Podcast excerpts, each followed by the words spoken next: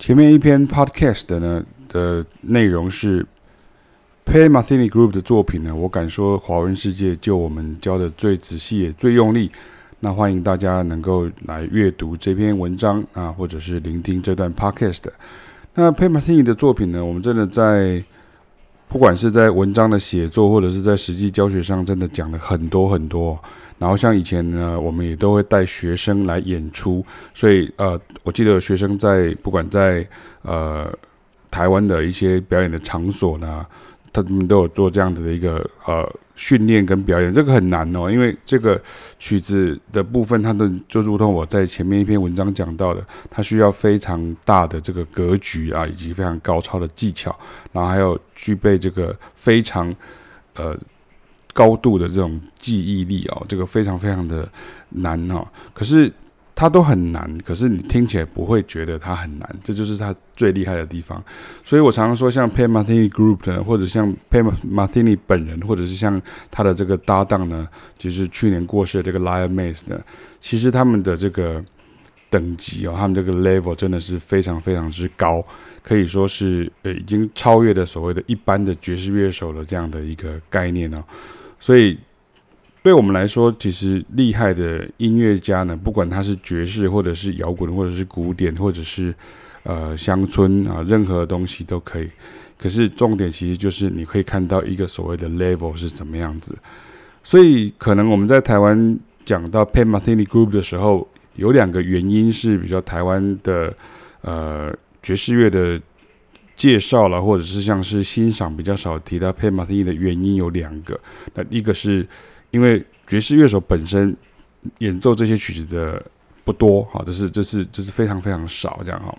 那第二个就是因为它听起来比较不像是传统的爵士乐啊，他甚至在这个呃演唱会的时候呢，他带了很多的这种是像是这种 guitar 的这种效果器啦，或者吉他的合成器啦，或者像是电子合成器啦，或者是像是各种不同的这种呃 mixing 的这样的一个技巧，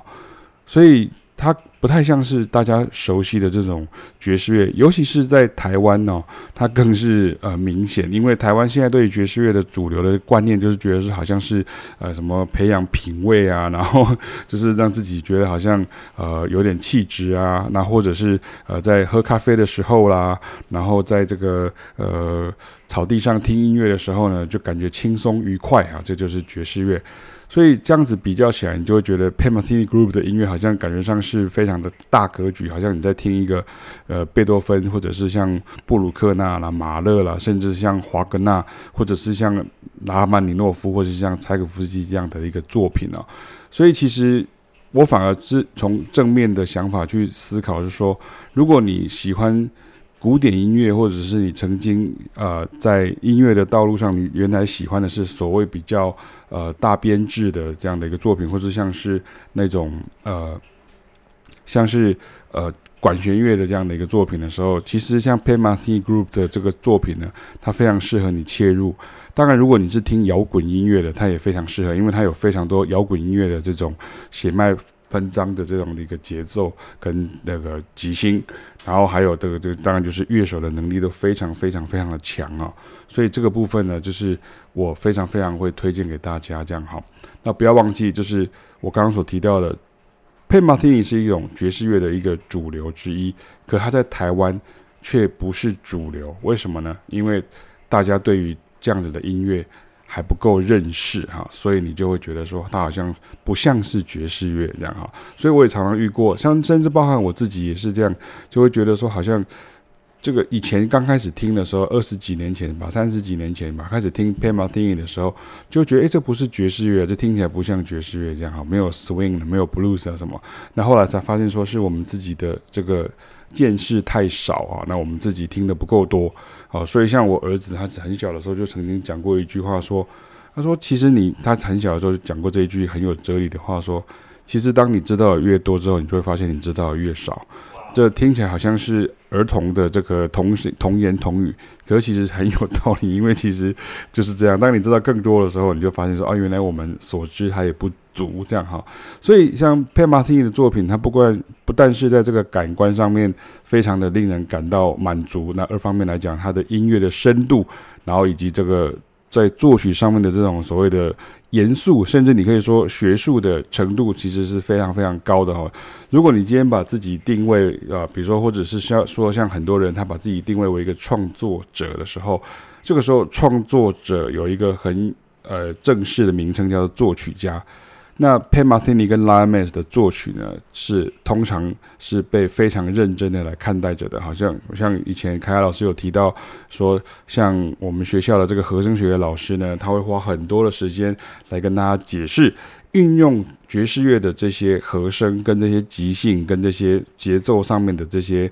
呃元素，你该怎么样子去把它变出来，是以这样的一个基础。所成为的一样的一个音乐作品，我觉得这个是非常非常重要的。那他很难一开始就喜欢，可是也有很多人是一开始就被电到了。所以我们不想去谈论，好像 Pat Metheny 的丰功伟业，好像非常非常的厉害的。一开始就是就如同我常有的观念一样，我不希望说好像，哎、我说他很厉害，所以你就要就是吃下去哈。我不我不喜欢这样的感觉，而是我希望能够说服大家，然后让大家可以去。接受像这样的音乐，甚至去喜欢像这样说哦，原来爵士乐比我们想象中这种好像喝咖啡啦、那个吃小吃啊、坐在草地上吃宵夜啦、吃咸酥鸡啦、喝红酒啦，这种感觉是不很不一样的这样的一个味道。所以他们的演出也是变成经常都是在大型的舞台上，比如说像是在一些音乐厅呢，或者像是在这个这种会议中心呢，或者是户外的舞台哈。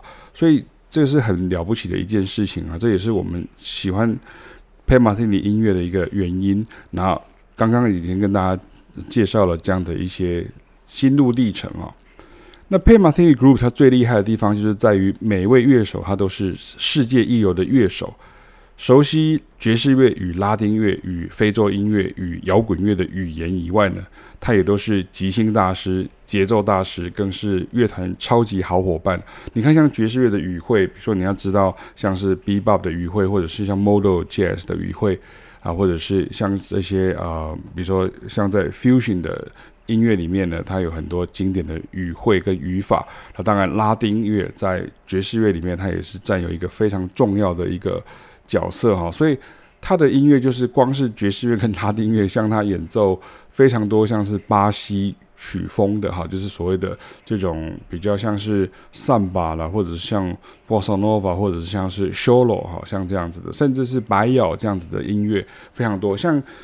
前面几代的这个 Pat Metheny Group 的这个鼓手们跟打击乐手们都是巴西人哦，都是巴西的乐手。那其实他已经不是传统的这个拉丁音乐，可是你可以很明显的知道，就是这些乐手他们都有。高超的、严格的拉丁音乐的训练啊，然后他们还必须在 Pan Martini 跟 Lion m a s 的这个作品当中去做出变拍啦，或者是去酝酿高潮啦，或者是像像是呃呃即兴啦，或者是陪衬的这样一个动作，非常的了不起。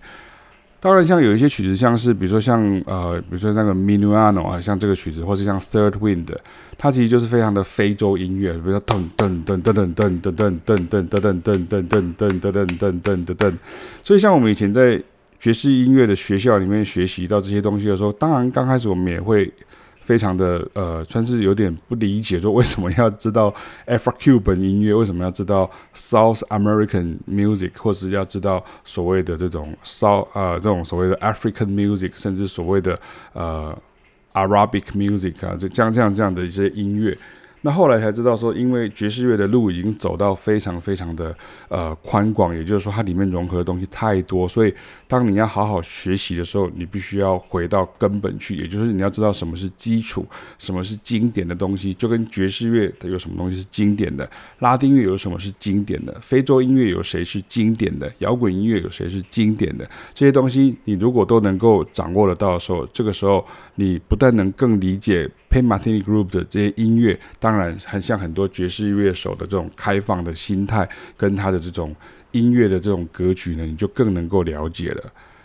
那像我在这个粉丝页上有推荐几首曲子啊，哈，那像像 Pat Metheny 的曲子有一个很大的问题是说，所谓的问题是说，如果你今天要在比如说 podcast 里面，或者像在现场的讲座或者是上课的时候，你要介绍的时候会有点麻烦。为什么呢？因为它的那个时间的长度都非常的长哦，因为它酝酿的很长，所以它比较像是一个古典乐的一个呃聆听的一个时间点哈。也就是说，它可能动不动就是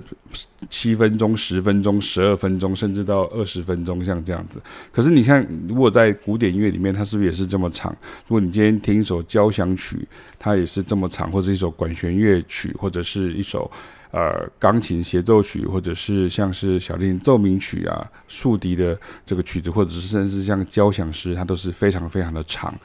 那所以你如果要介绍这些曲子的时候，你没有办法完整的把它听完啊，所以我们只能尽可能的去给大家一个呃呃旁敲侧击啊，就给大家一些指指引这样。那像是这个呃有几首曲子，我想把它列出来哈，比如说像第一首大概就很有名，像这个凯老师呃所呃。交战的这个就是 As As It Is，不过那个是已经算是他二十年前的作品，也就是说那时候鼓手已经是 Antonio Sanchez，然后贝斯手是 Steve Robbie，然后这个钢琴手当然不用怀疑就是 Lion Mays，那里面还有那个。呃，Richard Bona 就是 Richard Bona，他等于在里面，他又弹吉他，又弹贝斯，又唱歌，然后又打打击乐器这样子。他是一个他来自卡麦隆呃的一个超级厉害的一首音一位音乐家哈，Richard Bona 这样。然后那时候我记得他的团里面还有一位越南裔的美国小号手哈，他叫做 Kyung Vu，Kyung Vu，他长得就跟我们一模一样，因为他长得是华人的样子哈。那可是就是他跟着全世界巡回。然后来到台北的时候呢，这两场音乐会，那我们真的很有幸，就是呃，主办单位邀请我们去，算是去接待他们呢，或者去帮忙他们有一些，因为在那个时候二二十几年前哦，就是爵士乐，尤其是像这种爵士乐，真的在台湾的接受度非常非常低哦。我还记得那时候，呃，在国际会议中心就是 TICC 哦，它一场是。三千人的座位这样哈，那因为通常你知道，如果在呃这种比较大型的爵士乐的演出的时候，或者大型的这种演唱会的规格，经纪公司都会希望说你能够一次一次就吃下来两场以上哈，这样子他大家会比较就是有点像那个那个超商会说第二件六折哈 那种感觉这样，所以比如说一场是多少钱，然后第二场就变成第二件六折这样。那那时候的这个主办单位这个他的这个呃。胆子也很大，当然本身他自己也很喜欢哈，可可是他的胆子也很大，这样他就把这个亚洲巡回里面，就是台北场就放了两场这样，可其实还蛮可怕的，就是说所谓的可怕，就是说其实有一点点，我自己觉得有点凄凉，就是说他第一天晚上。就是三千人的位置坐了一千五百个，然后第二天晚上三千人的位置又又坐了一千五百个，这样啊？你想说那不就干脆把它集中在一起，不就刚好三千人了吗？哈！可是我要跟大家讲的事情是，因为第二场其实卖座是更惨，所以变成是。第二场的这个是因为第一场听过，实在是实在是觉得太棒了，所以他宁可再花个两三千块再买一次，再进场一次哦。所以像我想很多人在台湾的一个很特殊的经验是，像我跟凯亚老师就是这样，我们等于是连续一模一样的曲序跟曲目呢，我们听了两次哦。那听了两次一模一样的，所以所以其实这个有另外的故事，有机会再跟大家说，也就是说。当这些厉害的乐手们的即兴乐手们，他们在两场一模一样的曲目当中，他们有什么东西是能够去构筑他们即兴、支撑他们即兴的一个一个很重要的一个呃酝酿故事线呢？或者他们这样做的一个说故事的一个功力？那什么又是他们就是不变的一些东西啊？这个是很重要的。你在演奏像这样的音乐的时候呢，是很重要。所以像是 As It Is，就是这个。这次那次巡回的时候很重要的曲子哦，当然像他经典的曲子有，比如说像呃凯亚老师跟日本的爵士乐学生们在台上见的那首曲子叫做 Have You Heard 哈，你是否听见它 Have You Heard？所以 As It Is 如果是第一首的话，那第二首就是 Have You Heard？那第三首就是 The First Circle，就是他会拍拍手哒哒哒哒哒哒哒哒哒哒哒哒哒哒，它是一个。十十四拍哈，一般都是四四拍五四，它是十四拍啊。可是它是一首很好听的曲子，就是呃呃 The The First Circle 第一个圈圈哈，第一个圈圈。然后像是它另外的曲子，比如像是我刚刚介绍到，像是这个呃 Minuano 哈 Minuano 就是 Minuano M I N U A N O 哈，它又叫做 Six A，它因为它是它是哒滴滴哒滴哒哒滴哒当当哒嘎嘎哒嘟滴滴哒滴哒哒滴哒哒滴滴哒啦，所以那个节奏其实是非常的非洲的这种所谓的这种呃呃 Bembe 的这样的一个节奏，当当哒嘎嘎嘎嘎当当哒哒哒哒哒哒，所以你看像我们。自己是爵士乐手哈，我们自己在当爵士乐学生的时候，我们对于这些节奏已经是学到，已经是算是呃 呃滚瓜烂熟这样哈。所以你听到这样子的音乐，又根据于我们所熟熟悉的这些元素，然后把它发展成这么令人感到感动的作品，你想想看会是什么感觉？所以像 Minuano Six A 哈，我们就真的非常非常呃推荐大家来听哈。那另外一首就是这个叫做《The Third Wind》哈，就是第三道风哈，第三道风，第三道风里面它是噔噔噔噔噔噔噔噔噔噔，就是噔噔噔噔噔噔噔噔，它是那个呃比较像是三三二的这样的一个节奏哈，一二三一二三一二一二三一二三一二三一噔噔噔噔噔噔，然后它的。中间，当他开始要准备即兴的时候，Pat Metheny 有秀一个，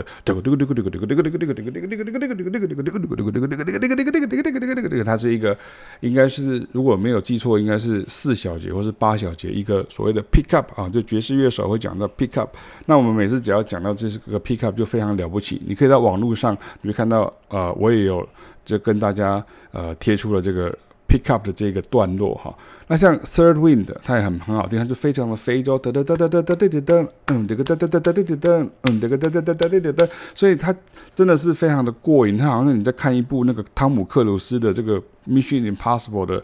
那个电影一样，就是一下子这边有一个这个高空的武打，那边有一个飞机掉下来，那边有一个摩托车，然后一下又跑到保加利亚，一下跑到法国，一下子跑到非洲，一下子跑到埃及，一下子跑到中东，一下子跑到美国，这样，所以其实是真的是非常非常的厉害的一个，而且他们几十年来，他们就一直用这样的方式，在这个团体里面用这样的方式来演奏。当然，就如同我最前面讲，有些人就觉得说这个不像是爵士乐，因为觉得好像是有点塞好的这样。可是真的不要忘记，它里面每一段的即兴，它其实都不太一样。虽然有一些一样的一些样态，也就是说，他每次在演出的时候，就像你在看戏剧的演出的时候，你看像有些剧团，它就会有，比如说下午场跟晚上场，或者它连续要演出十几场，然后有时候每一场每一场就会不太一样，因为。这个演员呢，就跟这个乐手一样呢，他会有不不同的一个呃心情，甚至有不同的这个感受。那每天的这个反应不同啊，这也是这些音乐最厉害的地方哈。所以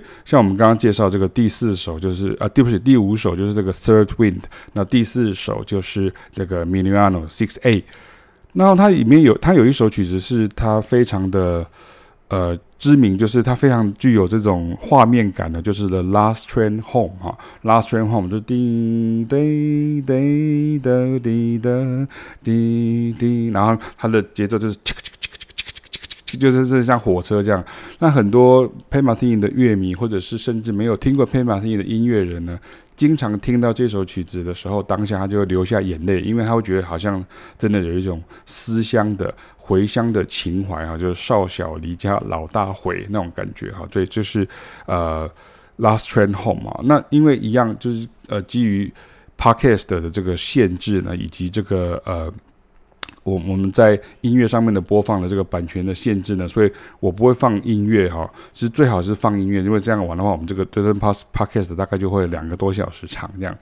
可是呃，我会把它整理成一个文字版本哦，那大家可以到。对应的这个爵士站的网站上面的文章去听听看，然后每一首你都从头到尾听完的时候，你就会听得懂啊，我刚刚在讲什么这样子。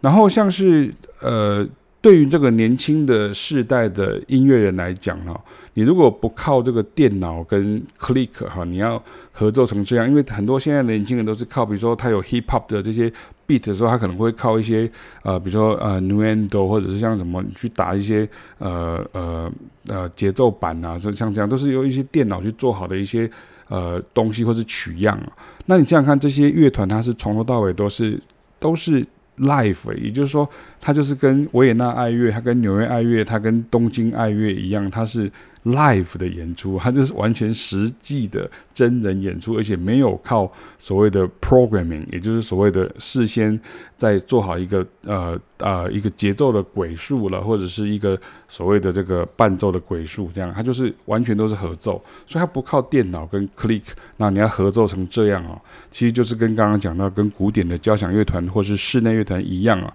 不仅你的技巧要卓越哈，你还要比气长哦，就比呢气很长这样。那持续力跟专注力呢，你得比一般的爵士乐手还要长还要久，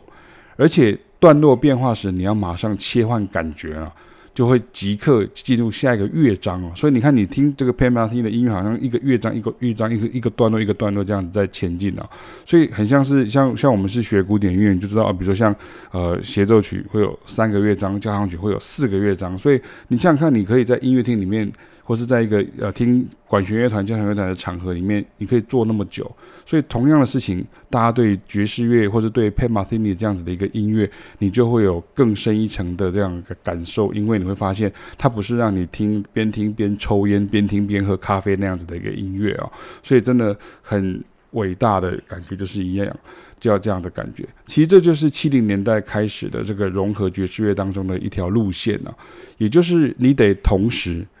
掌握各种乐风的精准语言哦，像刚刚提到的非洲音乐啦、巴西音乐啦、古巴的音乐啦，甚至是加勒比海的音乐啦，啊，这个东西还有像是呃比较中东的音乐都有，甚至有会放进来，或者还有像是原来在北美洲的，像是蓝调摇滚，或者像乡村音乐，都是在他们的掌握之中哦。然后像凯亚老师曾经，然后当当然我也遇过，就是跟 Lyle Mays，那在台北那时候他们住在君悦饭店，然后我们很幸运跟他们有几次可以在那边喝下午茶聊天这样子，那你就一直听到 Lyle Mays 他对于音乐的这个呃喜爱，他其实是呃就是非常标准的我们的偶像啊，也就是说他对于。爵士乐对于古典音乐，对于现代音乐，对于当今世界上发生的音乐，以及曾经发生过的音乐的经典呢，他都了若指掌。然后他会提出很多很多他的看法哈。所以你看，像这样子的话，如果你今天呃有百分之百加上这个百分之百的乐器掌控度，你还要熟记段落哈，那还要在该即兴时呢，再来一段提升线上限速的精彩 solo 啊，这都假不了的。像比较年轻的朋友们，或者比较有在听爵士乐的朋友，你可能知道还有两个团体是有点像这样子的，所以所谓的 collective improvisation，然后所谓的呃乐团的这个功力都非常强大。那有一个团体是英国的这个贝斯手叫做 Dave Holland 啊，Dave Holland 他的这个呃十重奏、九重奏，他的 septet 或是那个呃他的呃这几个是专辑呢。都是像这样的作品哦，非常的有趣哦。然后像有些他们会说这个叫做 M base 哈，不过这个有机会再跟大家解释啊，就是它也是一样，就走这种比较繁复的拍型，比如说像 Dave Holland 就会那种噔噔噔噔噔滴哒滴哒哒哒哒哒哒滴哒滴哒哒哒哒个哒个哒个滴滴哒哒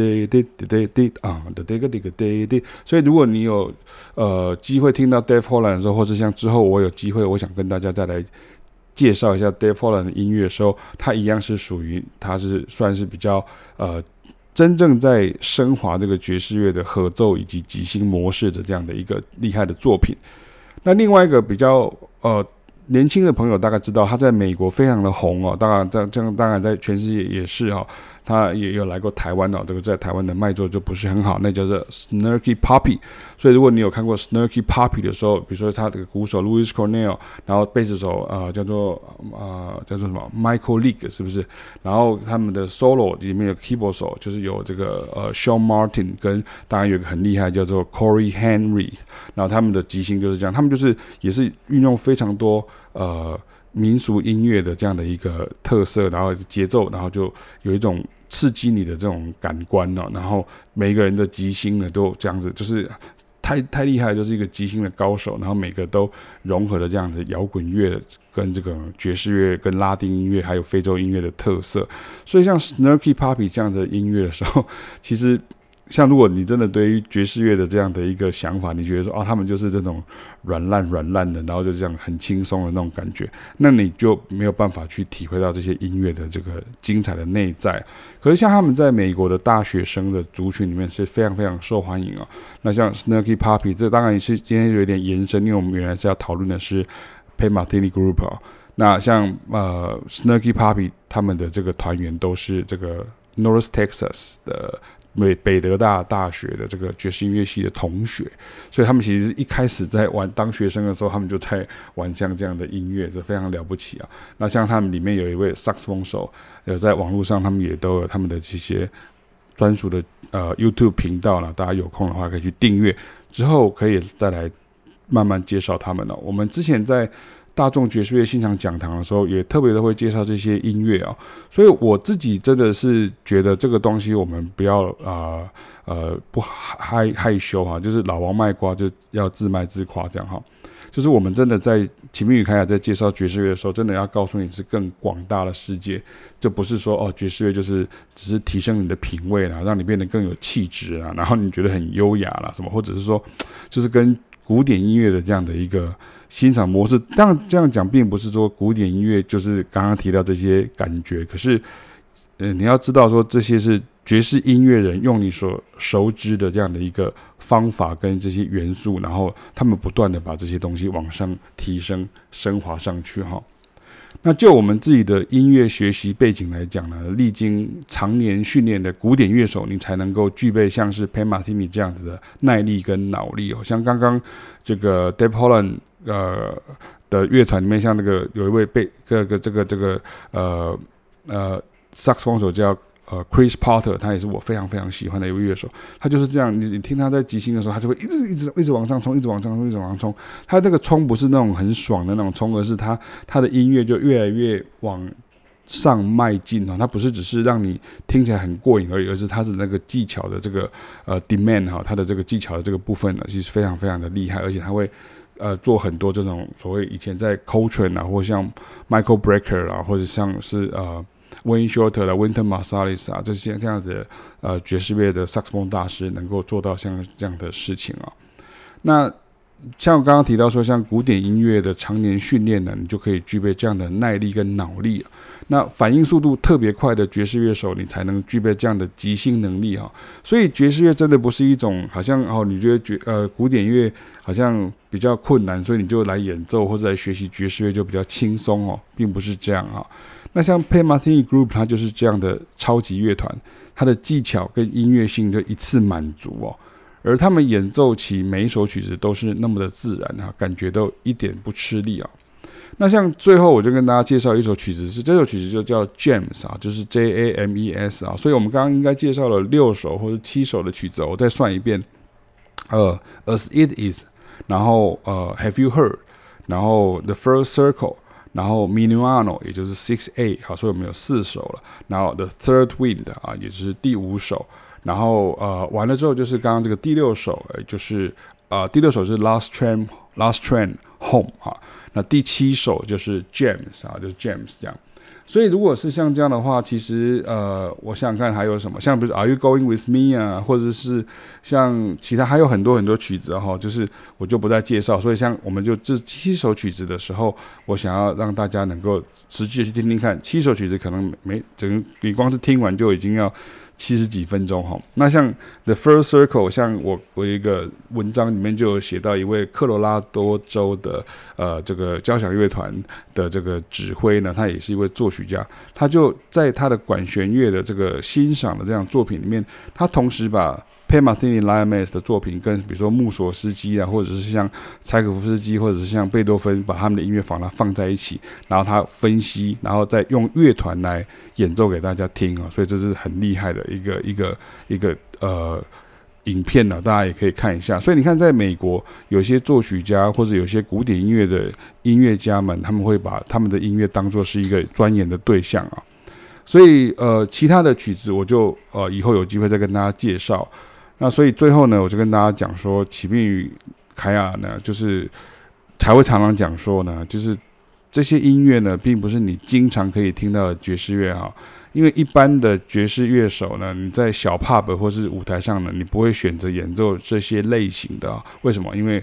主要就是能力的问题啊，哈，因为 technical demand is so high 啊，就是它其实它它它变成你要很专注，然后你还要即兴，然后你还要背段落，你还要能够合奏，你还能够把曲子带向高潮，这样哈。所以其实像另外一个我很喜欢的 group，除了除了刚刚我们提到像是 Snarky Puppy 或者是像 Dave Holland 以外呢，像 Pat Metheny 还有。一个第四个团体就是像 Breaker Brothers 啊，Breaker Brothers 也是像这样的乐团。当然，你也可以说是我们的世代比较老啊，像我们是所谓的这个六年级，也就是七零年代的这个时代，我们听到这种。爵士乐的这种融合乐 Jazz Fusion 啊，其实并并不是像大家所习惯当中听到像是比如说 Smooth Jazz 这样比较啊、Easy Listening 这样的感觉啊，而是像这些乐团比较 Jazz Rock Jazz Fusion 啊，这些名字其实一点意义都没有，因为其实每一个团体都代表了一个它独特的一个声响啊。比如说，如果大家听到像七零年代，像是呃 Chick Corea，它就有这个 Return to Forever，那像这个呃 John McLaughlin 呢，它就有这个 Mahavishnu Orchestra，那像 h e r r y Hancock，他就有这个呃 The Headhunters，所以甚至加包含像是 Miles Davis，他的这个所谓的 Jazz Fusion 的 Electric Jazz 的时期呢，其实呃很多时候都值得你去探索这样哈。但是我们真的很庆幸，就是说像这样的一些音乐，它也都是爵士乐的范畴。然后不管你喜不喜欢，或者不管你要不要称他们为爵士乐，可是他们却是影响这个人类的历史哈，在人类的历史的轨迹当中呢，它也是占了一席之地。然后也在这个呃主要的这些洪流当中呢，它也是属于一个所谓的 mainstream 的，它并不是一个很冷门哦。也就是说。他这很多很多人喜欢他们的音乐，只是在台湾你比较不熟悉而已、哦，所以我们也就会教大家如何去分析啊，或者去交战哈。所以以上呢就是用这种比较闲聊的方式来跟大家介绍一下派特曼西尼啊，就 Pat Metheny Group 这样哈。那除了我们自己有幸在呃十呃二十年前呢，曾经跟他们在台湾有机会能够相遇以外，其实我们在欧洲也听过很多次他们的表演这样哈。那我希望说，用今天这样的一个 podcast 的一个记录呢，然后呃，我自己就随意的自由发挥了的，就是这边讲讲，那边说说这样，那让大家知道一下说这个 Pan Martin 的 group 或者是爵士乐，其实。可能比你想象中的还要广很多，还要大很多。那这些音乐的部分，我会把它整理成呃，就是一些呃音乐的表单，然后或者是我在这个 Spotify 上面的一个播放清单，还有像 YouTube 的播放清单，大家可以慢慢来欣赏。当然，就如同我说的，你需要花很多的时间来领赏它，就跟你今天要去领赏。贝多芬的作品、布拉姆斯的作品，或者是像是尼姆斯基高萨可夫的作品，就是你要像这样的方方向去体会，你才会发现说他们真的是呃世界上最厉害、最伟大的音乐家之一，不管他是什么类型的。好，以上就是为大家介绍到这边，我是启明老师，我们下次见，拜拜。